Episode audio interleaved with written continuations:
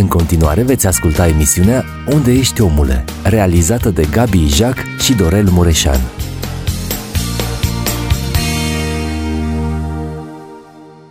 Hristos a înviat! Fiți binecuvântați toți cei care și în această seară ne urmăriți, sunteți împreună cu noi în cadrul unei noi ediții a emisiunii Unde Ești Omule. Frați și surori, dragii noștri, suntem în perioada celor 40 de zile ale bestelor arătări ale Domnului nostru Iisus Hristos. Mă refer la cele 40 de zile pe care le menționează evanghelistul Luca în cea de-a doua carte a lui, în Cartea Faptele Apostolilor, capitolul 1, versetul 3, unde ne se spune că după patima lui, Domnul i s-a arătat de mai multe ori ucenicilor timp de 40 de zile și vorbind cu ei lucruri privitoare la împărăția lui Dumnezeu. Acum, indiferent când am sărbătorit Paștele, fie că l-am sărbătorit cu o săptămână înainte, fie că l-am sărbătorit duminica trecută, cum este cazul celor din România și din blocul răsăritean al Europei, tot în cele 40 de zile suntem și tot salutul acesta pe care vi l-am adresat se potrivește, și anume: Hristosul nostru este viu și Hristosul înviat nu mai moare niciodată. De aceea cred că nu este greșit dacă și în această seară, împreună cu invitatul pe care l-am în studio, vom discuta despre învierea din morți a Domnului Iisus Hristos și despre arătările Domnului după învierea sa, cu accentul uitându-ne la o arătare foarte importantă, capitolul 21 din Evanghelia după Ioan, și anume arătarea de la Marea Tiberiadei, Marea Galilei, sau așa cum o prezintă evanghelistul Luca, Lacul Genezaret. Împreună cu mine în seara aceasta, în studio, este fratele păstor Dinu Burzo, Biserica Penticosală Logos din Cluj-Napoca. Frate păstor, fi binecuvântat și mulțumesc că ai acceptat să fii împreună cu mine în seara aceasta să realizăm această emisiune. Mulțumesc și eu pentru invitație, Domnul să vă binecuvinteze, și dați-mi voie să vă salut și eu cu același salut frumos și creștinesc: Hristos a înviat. Adevărat a înviat, și mie îmi place să adaug în plus din încă un lucru: și e viu în vecii vecilor. Asta e foarte important. Frate Dinu, ești pentru prima oară și în Australia și ești pentru prima oară și în cadrul bisericii noastre și aici la studioul Philadelphia, unde realizăm această emisiune de aproximativ 3 ani de zile. Vreau să spun că emisiunea pe care o fac împreună cu colegul meu, cu fratele păstor Doru Mureșan, cu care ai o legătură prin faptul că sora lui de corp este membră în biserica pe care tu o păstorești. Dânsul s-a scuzat că nu poate fi în această seară pentru înregistrare, dar te asigură de tot suportul și rugăciunea ca această emisiune să fie o reușită. Ești pentru prima oară, așa cum spuneam, împreună cu noi, și aș vrea să te prezinți celor ce ne urmăresc. Emisiunea este difuzată pe canalul de YouTube al Bisericii Philadelphia Melbourne, la postul de radio Philadelphia Melbourne și la 2 posturi de radio în România, Alte Femarad și Radio Vocea Evangheliei Cluj. Cine este Dinu Burzo? Da, înainte să mă prezint, într-adevăr, sunt pentru prima dată aici, am venit împreună cu soția mea, suntem bucuroși să fim în zona asta frumoasă, să întâlnim oameni faini și să putem sta de vorbă și să vedem oameni de calitate. Mă bucur, frate Gabi, pentru întâlnirea aceasta, este o onoare și o bucurie. Dinu Burzo a fost un băiat foarte timid, prima dată asta vreau să spun, pentru că prin asta aș vrea să scot în evidență harul Domnului. Amin. Îmi amintesc că eram așa de timid când eram micuț la școală, încât nu aveam curajul să vorbesc lucruri simple în clasă și repetam în minte de câteva ori cuvintele pentru a le spune. Din cauza timidității eram și bâlbuit. Și interesant, în contextul ăsta, am ajuns la 14 ani, apoi 15 ani, Dumnezeu m-a botezat cu Duhul Sfânt. În acel context, în acea perioadă, de fapt, am primit așa o dragoste pentru cuvântul Domnului. Omul timid e mai apropiat de carte, probabil, dar m-am îndrăgostit de Biblie foarte puternic, am citit Scripturile și Dumnezeu, prin Duhul Sfânt, mi-a spus că mă va chema să vestesc Evanghelia și n-am înțeles cum se poate un băiat timid, un băiat căruia îi este frică să stea între oameni, un băiat care are probleme cu vorbirea în sine, da, chiar mai ales în public, să devină un predicator. Și în contextul acesta, dacă mă uit în spate acum la viața mea, văd mâna lui Dumnezeu în viața celui care astăzi este pastorul, să spun, Dinu Burzo. M-am născut într-o familie în care am fost 14 copii în Maramureș, la 12 ani, 12 copii, în Maramureș. La 14 ani am venit în Cluj, am făcut liceul creștin acolo, după aceea m-am dus la institut, la București, crezând că voi deveni misionar. Aveam pe inimă gândul, probabil chiar romantizat, al misiunii, despre misiune, dar când am mers la școală, am văzut pas cu pas cum mâna lui Dumnezeu mă direcționează. Am mers în școală, am iubit cartea, am iubit scriptura, am iubit teologia, chiar studiul teologiei, și am crezut că voi deveni mare teolog. Mi-a plăcut și îmi place și în prezent teologia, de aceea am și continuat studiile mele mai departe printr-un master, un MA în UK și apoi un doctorat în teologie sistematică, dar progresiv în viața mea am văzut cum mâna lui Dumnezeu mă conduce, mâna puternică și înțeleapta lui Dumnezeu mă conduce pas cu pas pentru a înțelege care este chemarea Lui pentru mine și în prezent văd frumusețea lucrării sale în viața mea și uite, pas cu pas, fără să vreau, pentru mine ideea de a fi pastor într-o biserică locală cred că a fost ultima pe listă, dacă ar fi să o pun în felul acesta. De când m-am dus la teologie, aveam alți colegi care au știut din start că sunt chemați sau declarau că Domnul... Și și-au dorit să fie. Și-au dorit să fie pastori în bisericile, în unele biserici din țară. Eu am avut ca prioritate alte lucruri și pentru mine ideea de a fi pastor într-o biserică locală n-a rezonat cu prioritățile mele, hai să spun așa. Da. Acum am văzut mâna lui Dumnezeu cum mă conduce și pas cu pas Dumnezeu mi-a pus dragoste de oameni, altfel decât dragostea pe care o aveam înainte pentru carte, pentru studiu, pentru teologia sistematică, care și acum îmi place, dar Dumnezeu mi-a schimbat inima și mi-a schimbat mintea și am văzut și în Scripturi, vedem și la Petru până la urmă și la alții, chiar în contextul învierii, cum Dumnezeu le schimbă, le redirecționează viața înspre lucruri, înspre direcții pe care El le stabilește pentru anumiți oameni. Și în felul acesta, prin harul Domnului, cândva prin 2017 am devenit și eu pastor în Biserica Logos, am preluat pastorația în anul 2018, înainte în acea biserică, înființată prin 2007 de altfel în Cluj-Napoca, nu foarte veche biserica. Împreună cu pastorul Tibia Bolzan am fondat această biserică și cu un grup micuț de frați. În 2018 am preluat, așa cum spuneam, biserica aceasta și mă bucur de o biserică faină, de o biserică dinamică, nu mare, dar dinamică, plină de oameni frumoși și sunt binecuvântat să pot să slujesc acestor oameni. Aș vrea să spun și am lăsat la urmă pentru că este pentru mine cel mai important lucru, să spun că sunt căsătorit cu Persida, avem 2 copii frumoși, suntem binecuvântați, un băiat de 16 ani, îl cheamă Abel, și o fiică, Sonia, de 10 ani. Cam asta este în mare, să spun, imaginea Dinu Burzo. Acum, când vorbeai, Dinu, și îmi spuneai de faptul că ai avut o vorbire bâlbâită, prin timiditatea pe care o aveai, mi-am adus aminte, și ziceai că Dumnezeu schimbă, transformă, mi-am adus aminte normal de personajul Bibliei Moise.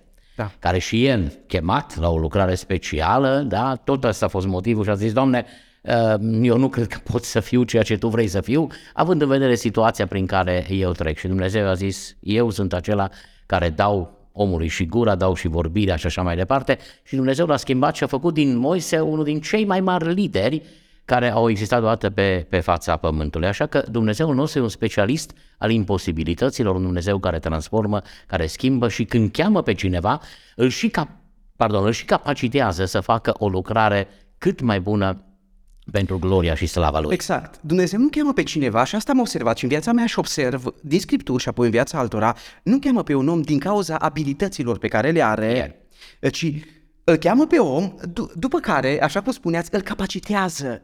Îl superabilitează el pe acel om și îl schimbă radical. La Moise aș putea să observ și schimbarea majoră, dacă tot l-ați adus în context, în discuție pe Moise, schimbarea majoră de la omul care sare repede să dea cu pumnul la cel mai blând om de pe pământ. Văd traseul, văd ucenicia până la urmă, drumul acesta al transformării pe care Dumnezeu îl face, îl facilitează în viața unui om. Mai am un lucru în comun cu tine acum, că noi acum am reușit să ne cunoaștem numai, și o diferență de vârstă și de localități, tu ești în Cluj, eu din Arad, eu sunt acum la Melbourne, tu ai venit doar în vizită. Când eu m-am dus la ITP, nici eu nu m-am gândit, mi-am și dorit să fiu pastor, m-am gândit și la aspectul acesta, dar n-am făcut din pastorație o prioritate. Mi-am dorit să fiu profesor, mi-am dorit să fiu la catedră, mi-a plăcut foarte mult să lucrez cu copiii, să stau, să explic, să analizez și am reușit. Când am terminat, eu oricum eram deja profesor necalificat până am obținut licența în teologie, dar Dumnezeu întotdeauna face mult mai mult decât cerem sau credem noi și a avut în vedere și slujirea. Mă bucur că am putut să te cunoști în felul acesta și timpul pe care îl vom avea aici cu siguranță va fi un timp în care va consolida relația dintre noi. Frate Dinu, am zis că aș vrea să discutăm despre învierea Mântuitorului și în timpul care îl avem la dispoziție să ne concentrăm și pe una din arătări care e foarte importantă, menționată doar de evanghelistul Ioan, și anume arătarea de la Marea Tiberiadei. Dar înainte de a vorbi într-un mod particular de arătările Domnului Iisus Hristos, haideți să analizăm împreună în câteva minute importanța învierii din morți a Domnului Iisus Hristos. De ce considerăm noi, creștinii, că cel mai important eveniment care s-a petrecut este de fapt învierea din morți a Domnului Iisus Hristos și o considerăm ca fiind piatra de temelie a credinței creștine? Da, da, este așa, deși toate momentele majore din planul de mântuire al lui Dumnezeu, momente până la urmă bifate de însuși Domnul nostru Iisus Hristos, moartea, învierea, suferințele și așa mai departe, toate acestea sunt importante, de fapt începând cu întruparea. Sunt importante, dar ce văd eu în înviere, citind Scripturile, este că acest moment crucial este de fapt un fel de nod, așa îl gândesc, așa îl văd, un nod care leagă acest plan al lui Dumnezeu săvârșit, cum să spun eu, desfășurat prin Domnul Iisus Hristos, leagă împreună și dă sens. Adică, spunem cu toții că nașterea Domnului nostru, întruparea Domnului, hai să numesc așa, întruparea Domnului nostru n-ar avea sens fără cruce. Da. N-are sens fără cruce. Asta e scopul întrupării. Ăsta este scopul, nu are sens fără cruce. Crucea ar fi rămas un semn al eșecului, al pedepsei finale, până la urmă, al eșecului major, dacă n-ar fi fost urmată de înviere. Acesta este adevărul. Da. Știm ce simboliza crucea în vremea Imperiului Roman. Acum, dacă punem învierea în contextul acesta, putem să spunem, dacă ne uităm iarăși la planul mare a Domnului, putem să spunem că fără înviere nu putem vorbi nici de glorificare. Amin. Pentru că eu înțeleg mântuirea ca având, hai să zic, trei timpuri. Mântuirea la trecut, la prezent și la viitor. Știm asta, vedem în Scripturi. Mântuirea la trecut, ce a făcut Domnul pentru noi, moartea Domnului, crucea salvatoare a Domnului până la urmă și iertarea păcatelor noastre. Da. Acesta este un act istoric care a avut efect asupra noastră. Mântuirea la prezent, care înseamnă sfințirea noastră până la urmă, dar de fapt viața noastră din belșug se bazează pe învierea Domnului și Biblia vorbește despre asta în mai multe locuri. Avem în Romani capitolul 5, vedem despre faptul că noi putem trăi din cauza vieții, în virtutea vieții Domnului. Avem în Coloseni capitolul 3, cum începe, dacă ați înviat împreună cu Hristos. Și așa, gândiți-vă la lucrurile de sus, așa mai departe. Da? Deci, învierea le leagă pe toate acestea, le leagă așa de frumos. În schimb, nu doar că leagă trecutul, leagă și viitorul, pentru că noi vedem, dacă ne uităm la esența Evangheliei din 1 Corinteni 15, esența Evangheliei care se referă la actele majore mântuitoare ale Domnului, până la urmă la întruparea Domnului, la suferințele sale, la moartea de pe cruce și apoi la înviere, după care, în stil foarte evreiesc, Pavel desfășoară, după ce vorbește despre aceste lucruri, desfășoară, mi se pare, cel mai important dintre acestea, învierea. Învierea Domnului, pe care o leagă foarte frumos de marea noastră nădejde, care este învierea noastră. Învierea noastră. Deci nu putem vorbi despre învierea noastră, de glorificarea noastră, de viitorul mântuirii, de finalizarea mântuirii, până la urmă, dacă nu avem în centru învierea Domnului Iisus Hristos. Deci nu putem să spunem că nu e centrală. Acum, pe de altă parte, dacă îmi dați voie, te rog. E greu de pus totuși, dacă ne uităm, încercăm să avem o privire obiectivă, e greu de pus o ordine foarte mare, pentru că toate actele mântuitoare ale Domnului, începând cu întruparea, este un act mântuitor, eu așa-l văd, întruparea, răstignirea, învierea și revenirea Domnului, înălțarea și revenirea, revenirea. Toate acestea sunt legate, nici una fără cealaltă. Nu poate fără cealaltă. Deci, dacă ar fi doar Domnul și n-ar fi continuat restul, Parcă nu și avea sens, dar în ideea învierii până la urmă se găsește raționamentul continuării și... Știi la ce mă gândesc, Dinu? Da. Iartă-mă că te-am întrerupt. Mă gândesc la versetul acela din Romani, din capitolul 8, okay, versetul 34, pentru că aici face o afirmație extraordinară Apostolul Pavel legat de învierea Domnului și spune el în versetul 34, partea a doua deja, Hristos a murit. Bun, este actul esențial, răscumpărare, ispășire, totul este în moartea Domnului. Dar el vine și spune și expresia aceasta superlativ, ba mai mult. Da. Și atunci m-am gândit tot timpul, zic, este ceva mai mult decât moartea Domnului? Pentru că moartea Domnului înseamnă reconciliere, moartea Domnului înseamnă împăcare, moartea Domnului înseamnă eliberare, moartea Domnului înseamnă perspectiva veșniciei. Nu era nimic, noi eram sortiți pierzării. Da?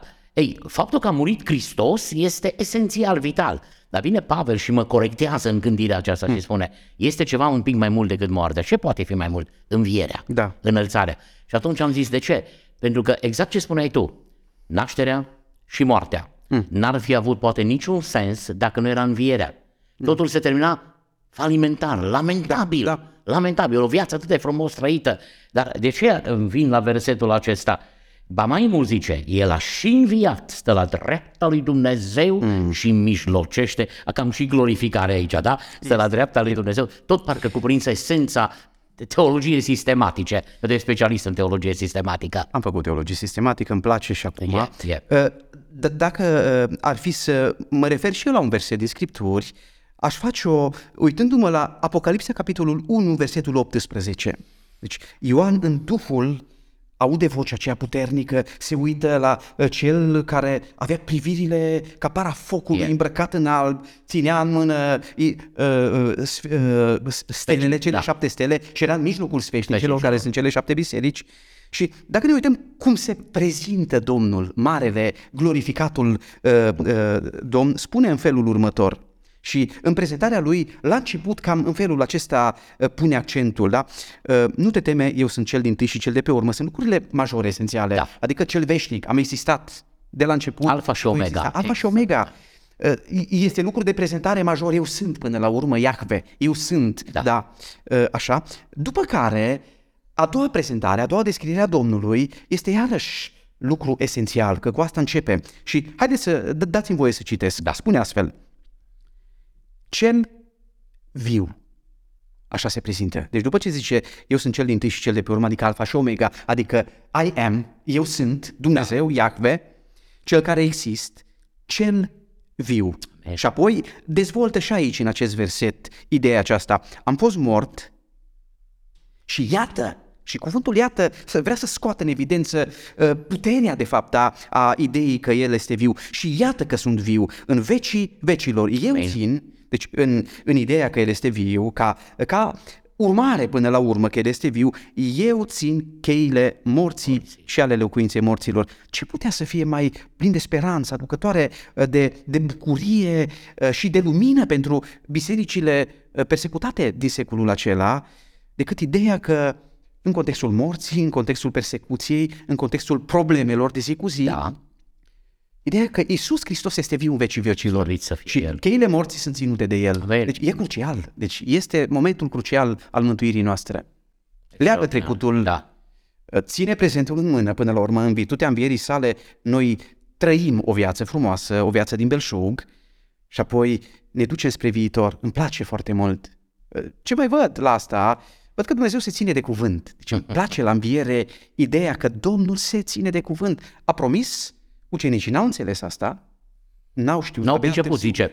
Este expresia asta. N-au priceput că după Scripturi Iisus trebuia să învieze. După Scripturi, dar Iisus a spus despre asta, a vorbit, dar totul se oprea în niște obloane ale neînțelegerilor. Uite, Domnul se ține de cuvânt, s-a ținut de cuvânt la planul major al mântuirii și se ține de cuvânt în fiecare amănunt din viața noastră. Ce fain! Învierea Domnului are efecte frumoase, puternice și în lucrurile cele mai mari și cele mai mici în viețile noastre. Cum să nu fie aspectul crucial? Slăvit să fie Domnul! Slavă Domnului! Ai amintit câteva pasaje din Scriptură și mă gândeam acum și la Filipeni, capitolul 3 și să-L cunosc pe El și puterea învierii Lui. Da. M-am gândit de multe ori la expresia aceasta, cred că am și ținut o predică despre puterea învierii, pentru că am privit-o din două unghiuri, din două puncte de vedere. Puterea care l-a înviat sau puterea care rezultă din înviere. Și oricare am abordat-o, în orice context am merge, acum depinde și de originalul grecesc, cam ce sugerează, dar esoluția, da? Da, putere, da? Da. Scoate în evidență, de fapt, dinamismul învierii, dinamica învierii, lucru cu totul și tot extraordinar și mulțumesc foarte mult de explicațiile acestea. Nu, eu aici am vrut numai să scot în evidență ideea aceasta de putere a învierii, puterea pe care a produs-o sau puterea care vine din învierea lui. Este o putere specială și asta voiam să spun. Ce place la momentele majore salvatoare, mântuitoare ale Domnului nostru, întruparea, suferințele, răstignirea, învierea, este că, văd în Scripturi, raportarea, identificarea noastră cu ele de fiecare dată. Pavel, în acel context din Filipeni 3, spune și să mă fac părtaș suferințelor lui. Da. Și viața noastră de creștini, într-un sens, poate simbolic, poate teologic, poate profund, spuneți-i dumneavoastră cum vreți, viața noastră cu Hristos poate fi reflectată în aceste momente majore, adică Domnul a murit și eu sunt chemat să mor, adică mă identific cu moartea Lui, da. Să mor față de lumea veche, lumea păcătoasă, pentru că Domnul a înviat și eu înviez la o viață nouă și noi ne identificăm, noi creștinii suntem chemați să ne identificăm cu aceste momente majore trăite de Domnul Hristos și în asta văd până la urmă puterea învierii, deci dacă Domnul a înviat, eu trăiesc ca un om viu, amin, plin de vitalitate, cu speranță, nu mă tem de lucrurile care m-ar înconjura, de văile adânci ale sufletului, pentru că El este viu. Știți, avem și cântarea aceea, cred că tradusă din engleză, știind că e viu, pot învinge teama. Da, da, este argumentul major. El a învins moartea, de ce n-aș putea și eu să înving văile acelea întunecoase care mi-ar aduce angoasă în suflet. Da. Amin. Frate, din nou, facem o pauză muzicală, poate chiar, pentru că tot te-ai referit la o cântare, poate chiar reușim să găsim acea cântare și să o punem, știind că în viu pot învinge teama cântare, și da, eu sunt viu căci m-a salvat. Da, da. Și după aceea vom continua și aș vrea să discutăm un pic despre scopul arătărilor, am să mă explic ce înțeleg prin scop general și scop particular. Da. Și apoi să venim încet, încet la arătarea de la Marea Tiberiadei, prezentată, așa cum spuneam, doar de evanghelistul Ioan. Pauză muzicală și revenim.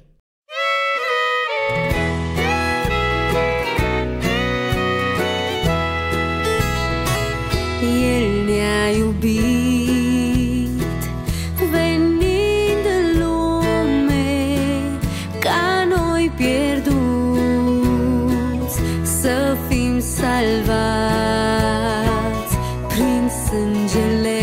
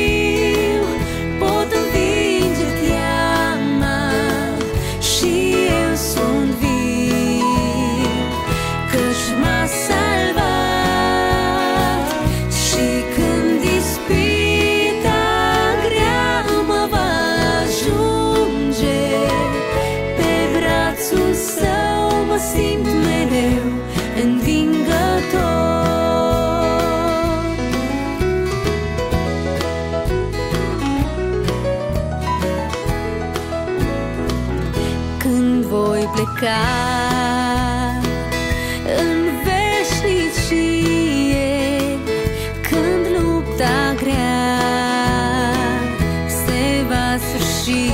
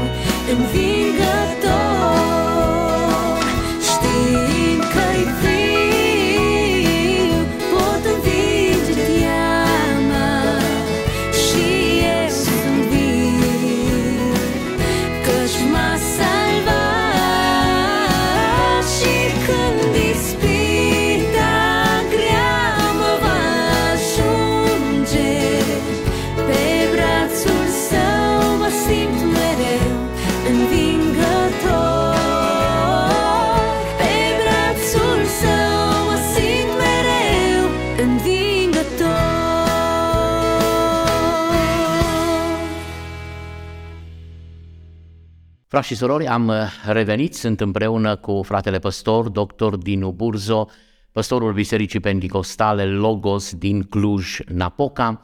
Suntem în acea de-a doua parte a emisiunii, ne-am închinat și prin cântare înaintea Domnului. Îi mulțumesc lui Raul atât pentru selecția cântărilor, îi mulțumesc pentru editarea emisiunii, pentru regie. Și continuăm să discutăm aici în studio, ne uităm la învierea din morți a Domnului Iisus Hristos și în prima parte a emisiunii noastre am discutat cu fratele păstor Dinu Burzo despre esența credinței creștine, care este învierea din morți. Dar foarte bine puncta, fratele, învierea este centrală, dar toate sunt importante, începând cu întruparea, nașterea Mântuitorului, răstignirea Mântuitorului, apoi bineînțeles înălțarea la cer, care este datorată învierii, și revenirea sa. Toate acestea sunt esențiale.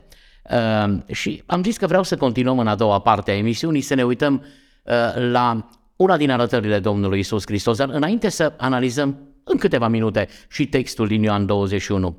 Frate Dinu, când mă uit la arătările Domnului Iisus Hristos, da? Biblia vorbește despre 11 arătări în cele 40 de zile, mă refer în perioada dintre înviere și înălțare, că mai sunt arătări după înălțarea la cer a Mântuitorului, nu ne analizăm acum, poate o să am o altă ocazie să ne uităm și la ele și să le punctez. În prima zi sunt 5 și în următoarele 39 de zile sunt alte 6, cel puțin așa sunt împărțite. Întotdeauna există un scop și le-am împărțit în două. Am zis scop general și scop particular. Ce înțeleg prin aceasta? Scopul general este cel pe care Luca îl prezintă în Faptele Apostolilor, capitolul 1, versetul 3. După patima lui, li s-a arătat viu, prin multe dovezi, vorbind cu ei lucruri privitoare la împărăția lui Dumnezeu. Și atunci am interpretat că aproape fiecare arătare a Mântuitorului a avut scopul acesta, să vorbească lucruri privitoare la împărăția lui Dumnezeu. Dar în fiecare din cele 11 arătări există un scop particular. De exemplu, Marea Tiberiadei, Marea Galilei, Ioan 21. Împărțim în două. Primele 14 versete, cei 7 ucenici au trebuit să învețe câteva lecții frumoase ucenicii. Iar după aceea reabilitarea lui Petru. Asta e un scop particular. Chiar dacă există și scopul general, împărăția lui Dumnezeu. Pentru că Petru avea o implicare puternică după aceea în împărăția lui Dumnezeu. Cum privim lucrurile acestea vis-a-vis de ceea ce înseamnă scop general și scop particular? Și dacă vrei putem să venim direct la acest Ioan 21. Da, îmi place împărțirea pe care ați făcut-o, e frumoasă. Personal nu voi intra în toate arătările, dar înțeleg diferența și pentru mine este foarte relevantă. Acum, ca idee generală, ca scop general, mă gândesc și la faptul că realitatea suferințelor și a morții a fost pentru acei ucenici în momentul răstignirii și apoi câteva zile după răstignire atât de puternică această realitate, încât în momentul când s-au întâlnit cu Domnul diversi ucenici, mă uit la Maria, mă uit la cei doi spre Emaus și așa mai departe, nu l-au cunoscut. Nu l-au cunoscut. Acum, realitatea puternică a morții, explicațiile pot să difere, dar realitatea puternică a morții, din punctul meu de vedere, a fost atât de puternică încât chiar dacă au stat de vorbă cu Domnul înviat de data aceasta, cu un trup, nu știm exact cum a fost. Poate spuneți dumneavoastră cum a fost. Eu n-am curajul să spun dacă a fost exact aceeași fizionomie sau nu. Posibil să fi fost aceleași trăsături, ce știu de Scripturi și speculez și deduc puțin, este că Domnul nostru este întâiul fruct, primul rod, da, știm asta de Scripturi și din punctul ăsta de vedere mă gândesc că așa vom arăta și noi după înviere, dar aici am deschis o paranteză. Glorificat cu particularități noi. Cu particularități total noi, diferite de particular, posibil să fi fost asemănări, nu știm lucrul acesta, în schimb, Domnul are nevoie să schimbe realitatea cruntă a morții, care era puternic întipărită în ochii, în mințile și în inimile ucenicilor, prin dovezi, așa cum ați citit și dumneavoastră din fapte. A trebuit să le dovedească. Acum, ca scop general, ca idee generală, a fost să vină cu realitatea nouă, să li se arate, pentru a da la o parte pătura aceea densă și apăsătoare, ideea că Domnul a fost răstignit. Ca scop general eu așa văd. Da. Vine cu noua realitate și este nevoie să le dovedească de câteva ori. Acum, în mod personal, același lucru general îl aduc și îl personalizez, îl aduc la îndreptul fiecărui ucenic.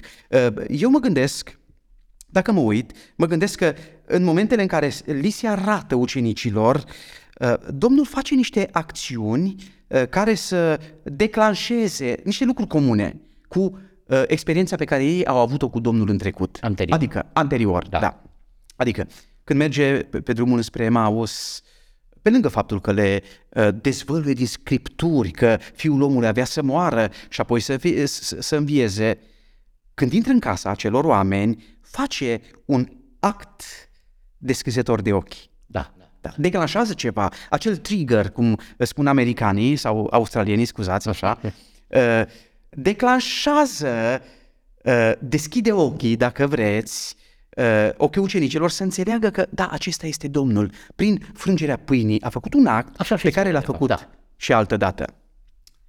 Maria, care s-a uitat la Domnul și împovărată de durere și de plânset, l-a întrebat: Domnule, spuneți-mi unde l-ați pus, crezând că este grădinarul, și este îndeajuns ca Domnul să o cheme pe nume. Marele păstor își cheamă oițele pe nume și Maria aude acea chemare, e receptivă și realizează că este vocea cunoscută a Domnului. Apoi venim aici la Petru, dacă doriți, la cei 7 ucenici, apoi la Petru. Chiar și aceste momente, chiar dacă sunt generale pentru cei 7 ucenici, totuși au o chestiune foarte personală, și adică, și anume, asemănarea, într-un sens, cu acea pescuire minunată de care parte din ucenici pe care parte din ucenici au văzut-o în Luca, în capitolul Luca 5, de exemplu. O minune mare care pe Petru altădată l-a făcut să cadă la picioarele Domnului și să spună: pleacă de la mine că sunt un păcătos. Și vine Domnul dimineața, după ce ucenicii iarăși s-au chinuit o noapte întreagă să prindă pește, și le spune: aruncați mreaja, și ucenicii prind atâția pești. Deci un act, o chestiune foarte personală pentru ucenici, care se declanșeze în ei înțelegerea că nu este altul decât Domnul. Eu așa văd. Acele dovezi sunt foarte personalizate. Când se arată lui Toma, de exemplu, Domnul știa, cel care cunoaște pe toți oamenii, în mijlocul ucenicilor se uită la Toma și spune: Toma, pune-ți degetele, atinge-mă în rănile mele, uită-te la rănile mele. De ce vorbește așa cu Toma? Personalizează dovada, arătarea aceasta puternică a învierii, o personalizează referindu-se la stările interioare exacte ale acelei persoane, la frământările pe care Toma le-a avut câteva zile până să-l vadă pe Domnul. Da, foarte fain. Și văd lucrul acesta, dar dacă pot să deschid o altă paranteză, ce-mi place totuși la arătările acestea ale Domnului, și observ ca o chestiune, ca o observație foarte generală, că aceste arătări sunt extrem de personale și tainice. Mă gândesc la această grădină unde Maria îl vede pe Domnul, dacă vreți. Îmi place să o aseamăn, și acum nu vreau să fac nici o predică, nici o împărțire așa doar de dragul de a face un efect artistic, dar mă gândesc la marele plan al lui Dumnezeu, al răscumpărării omului, și văd câteva grădini. Grădina Edenului, acolo în grădina aceasta văd spațiul, eu îl numesc public al neascultării, este public pentru că au fost prezenți toți oamenii. Toți oamenii de pe pământ. Toți oamenii existenți atunci și apoi noi, cei care eram în coasta lui Adam. Dar public, este spațiul public. După aceea văd acel cadru privat al asumării voii divine în grădina Ghetsimani, după care, în grădina mormântului gol, eu așa o numesc, observ locul tainic al înnoirii noastre. Eu așa îl numesc, locul tainic al înnoirii noastre. Acolo, într-un sens, se plămădește noua creație. Este spațiu tainic pentru că, până la urmă, acolo are loc și transformarea lăuntrică a noastră. Mai mult, este tainic pentru că, uitați-vă și dumneavoastră, Domnul nu se arată tuturor. Nu. Toți ochii l-au văzut, toți ochii prezenți l-au văzut răstignit, suferind. Mulțimi de oameni, mii de oameni au văzut viața pe pământ și au ascultat predicile, dar când este să se arate Hristos înviat, îi selectează. Așa este. îi selectează pe credincioși și apoi, mai mult, în mod personal, arătările ating ceva foarte personal în experiențele dureroase până la urmă ale ucenicilor. Și îmi place, învierea are de-a face și cu asta. Arătările învierii au de-a face cu chestiuni foarte personale din viața fiecărui om, până la urmă din viața fiecărui credincios. Învierea Domnului are putere de transformare a tuturor provocărilor, eșecurilor din viața noastră, experiențelor negative prin care am trecut, lacrimilor pe care le-am avut. Învierea este acea cheie care întoarce realitatea și o transformă și aduce lumina pe care ne așteaptă, speranța aceea frumoasă. Deci nu moartea are... Eu asta văd în arătările Domnului. Pe lângă ideea generală că Domnul se arată și schimbă realitatea, dovedește tuturor credincioșilor, văd și lucrul acela personal. Dumnezeu în mod personal se atinge de... Aceeași înviere valabilă, cosmică, până la urmă, are efecte foarte personalizate pentru fiecare, incredibil. Mă gândeam, uite, la Faptele Apostolilor, capitolul 10, și aici iarăși este un scop al arătării și modul în care tot l-aș include la un scop general. Fapte 10, 40 și 41. Zice, dar Dumnezeu l-a înviat a treia zi și a îngăduit să se arate, nu la tot norodul, ci nouă, zice, martorilor aleși mai dinainte de Dumnezeu, nouă care a mâncat și am băut împreună cu el după ce a înviat din morți. Iată, apostolul Petru a fost marcat de întâlnirea cu Domnul cel înviat, pentru că o menționează, o personalizează, zice, mi s-a arătat ca să fiu martor. Mi s-a arătat ca să fiu martor și este foarte adevărat, pentru că acest act al învierii Domnului devine până la urmă cheia propovăduirii ucenicilor. Deci ucenicii aveau în mijlocul predicărilor Hristosul, dar nu doar Hristosul care a murit, Hristosul înviat din morți. Și asta a creat atitudini de toate felurile în rebuzie, în ascultători. Asta e aspectul general. Deci învierea, până la urmă, este ceea ce propulsează, ce dă sens chiar și propovăduirii noastre. Și noi trebuie să spunem oamenilor despre lucrul acesta. Învierea, arătarea, de fapt, a Mântuitorului de la Marea Galilei, din Ioan, capitolul 21, este undeva în cele 39 de zile. Știm că prima zi a învierii au însemnat 5 arătări, în primul rând Maria Magdalena, la care te referi foarte... Apropo de grădina, Dinu. Ai menționat 2 grădini cu rezonanță, așa le numesc, grădini cu rezonanță. Grădina Ederului am asimuit-o întotdeauna cu grădina falimentului. Grădina mormântului gol este grădina biruinței, biruința vieții asupra morții. Dar între mai este grădina Ghetsimani. Grădina Ghetsimani este grădina zdrobirii. Acum, eu știu că în sulul cărții este scris despre mine, vin să fac voia ta, Dumnezeule. Sunt evenimente petrecute în viața Mântuitorului pe care nu le găsim în profețiile biblice ale Vechiului Testament, dar există o aluzie la ele.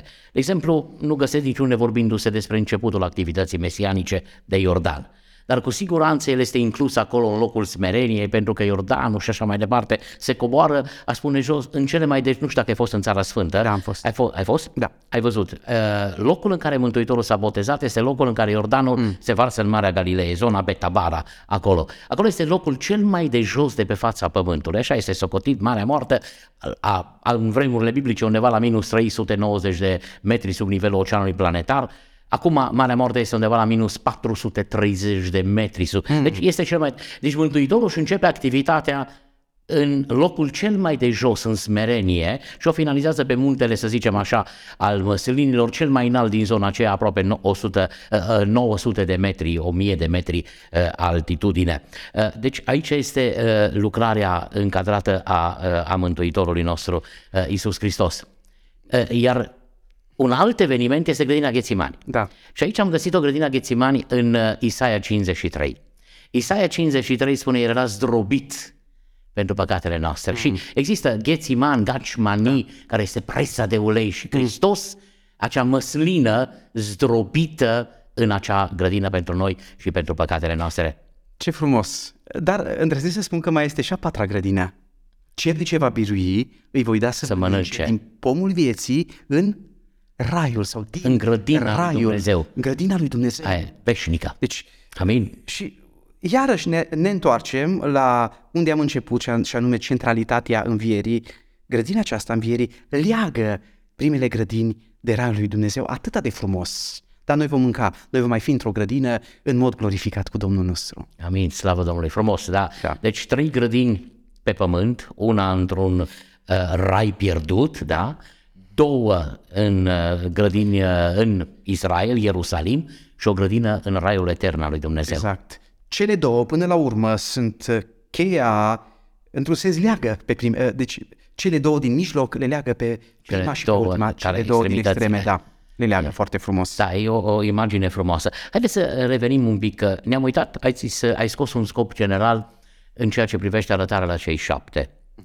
Frate Dinu, Apostolul Petru, în Ion 21 am un detaliu al întâlnirii, dar ni se spune că în prima zi, deci Maria Magdalena în grădina mormântului gol, e prima care îl vede, femeile care se întorc de la mormânt, da, le întâmpină chiar Domnul pe drumul acela dintre grădina și locul unde erau probabil ucenicii, este a doua arătare. A treia este undeva cu Petru, privată, dar nu știm nimic de ea, doar că a stat de vorbă cu Petru.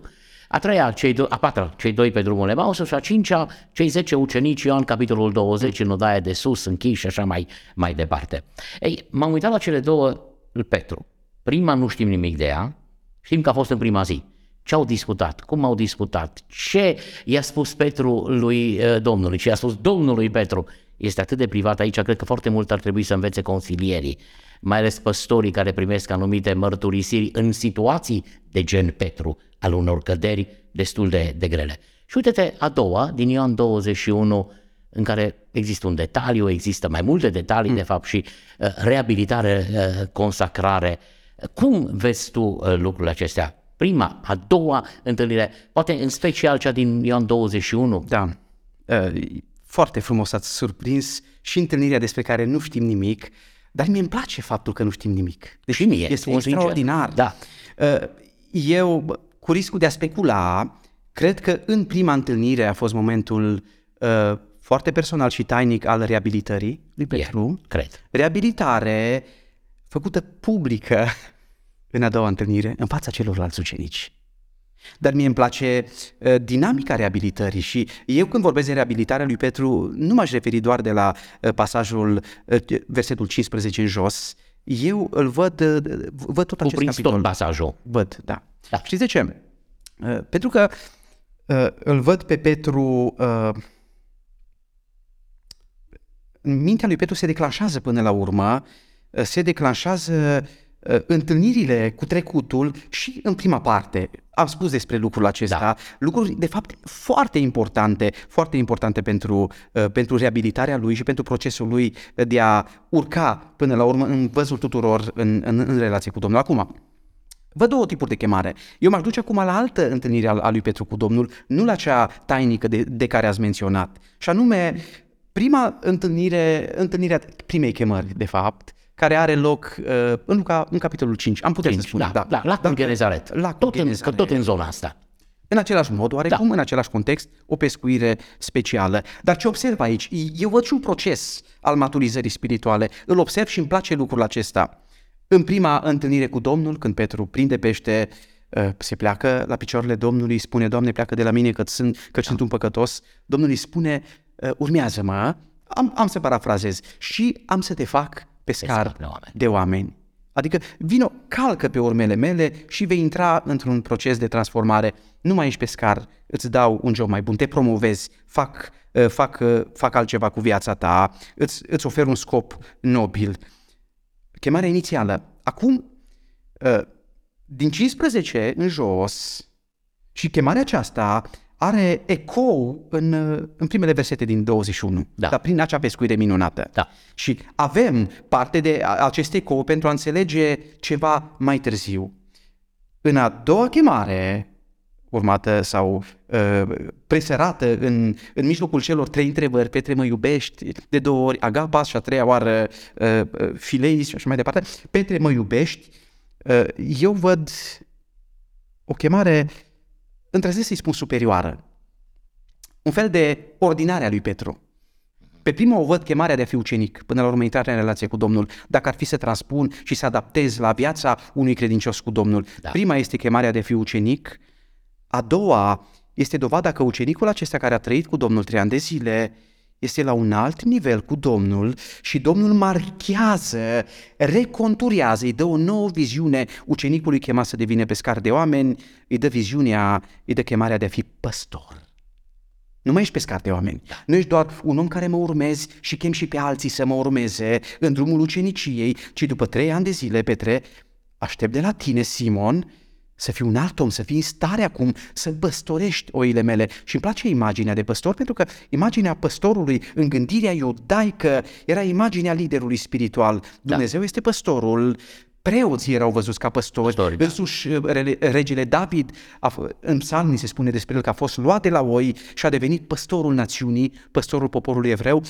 Ideea de păstor, păstorul era o idee centrală, frumoasă în imaginarul evreiesc. Ideea de păstor contura lucrul acesta, contura un lider spiritual, contura un personaj care are un rol important, un rol crucial în poporul Domnului. Și atunci Domnul nu-i transformă vocația de la a fi pescar, la a fi pescar de oameni, nu doar atât, ci îl duce în drumul acesta de un alt stadiu. La un alt stadiu. Și îmi place prima parte a pasajului din 21, pentru că în prima parte doar ne dă ecourile primei chemări pentru a înțelege în contextul primei chemări că acum Domnul îi face o chemare mai mare. Dar aici, dacă îmi permiteți, aș vrea să fac niște comentarii.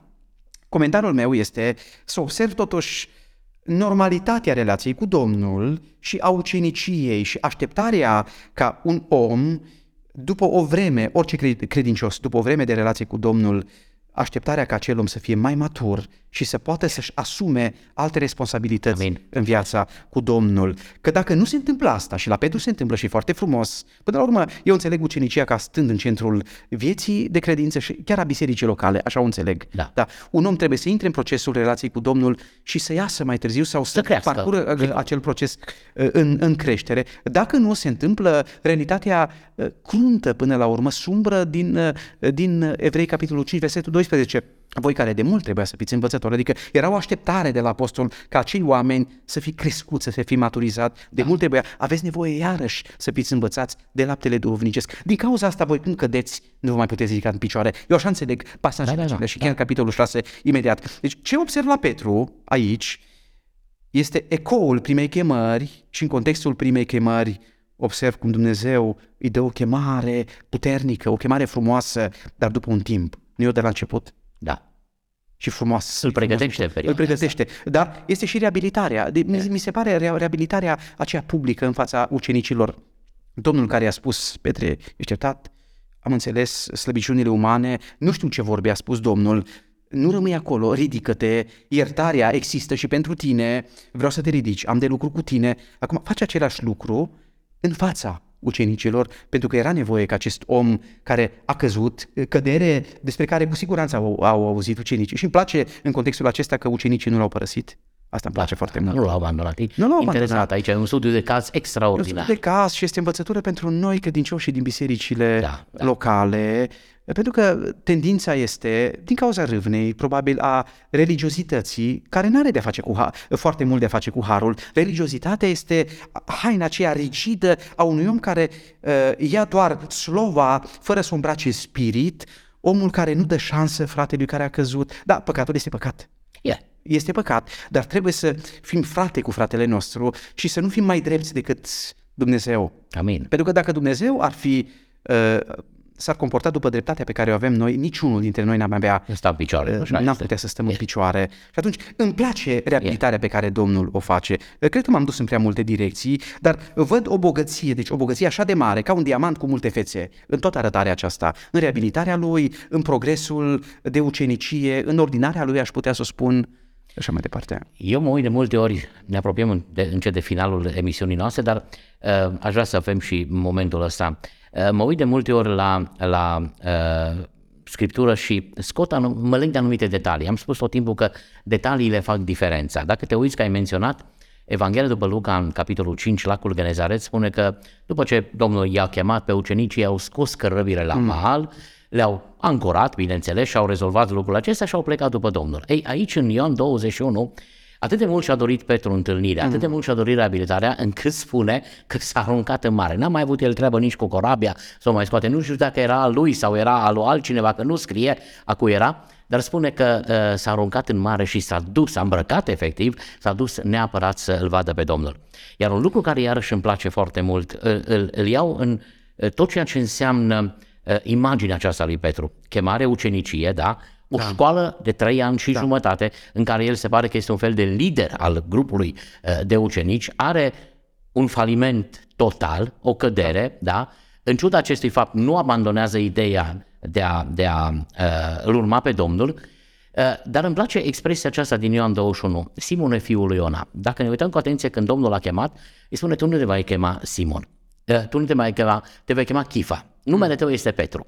Ceea ce mi se pare interesant este că Domnul îl duce la numele vechi, Simon fiul lui Iona. Întrebarea pe care mi-am pus-o și în analiza pe care... De ce? Pentru că Domnul, în ciuda falimentului, este dispus să o ia din nou de la început cu noi. Da. Să lucreze din nou, de la momentul acela, pentru că vrea să facă din noi, exact ce ai zis, diamantele lui, de care se poate folosi. Dacă aș putea să fac un comentariu... pornind de la observația pe care ați avut-o, Petru care se aruncă în apă dornic să-L vadă pe Domnul, aș putea să observ graba aceasta, dorința, bucuria să-L vadă pe Domnul, să o explic de fapt cu întâlnirea tainică despre care nu știm nimic. Adică dorința aceasta are de a face cu reabilitarea. Da. Un om vinovat care își cunoaște partea de vină, care este apăsat de ce a făcut, n-ar avea curajul pe care l-a avut Petru. Deci Petru n-ar fi făcut asta dacă nu s-ar fi întâlnit în prima zi cu Domnul. Și, într-un sens, aș putea să spun despre reabilitare, nu va exista reabilitare publică fața oamenilor până nu există acea reabilitare tainică, personală, pocăință, pe care nu o văd oamenii. O are doar omul cu Dumnezeu. Și lucrul acesta este un adevăr care se aplică și în alte domenii ale vieții. Până nu ai întâlnirea personală cu Dumnezeu, nu poți aștepta înălțare, nu poți aștepta ce recunoaștere în fața oamenilor, pentru că altfel ar fi doar o construcție de baie care cade foarte repede. Îmi place. Deci, graba lui Petru are de-a face, este explicabilă în contextul primei întâlniri despre care nu știm multe, doar presupunem, putem reconstitui. Discuția la care... Da. Știu că ar fi multe de discutat, frate Dinu. Oricum, mulțumesc foarte mult pentru disponibilitate și pentru dinamismul cu care ai prezentat, pasiunea pe care ai avut-o. Asta îmi spune mie că iubești Scripturile, iubești Cuvântul Lui Dumnezeu și, în mod deosebit, subiectul acesta al arătărilor Domnului, al învierii arătărilor Domnului Iisus Hristos, din care, cu siguranță, din toate am putea să extragem multe. Emisiunea are un timp al ei, noi ne oprim aici.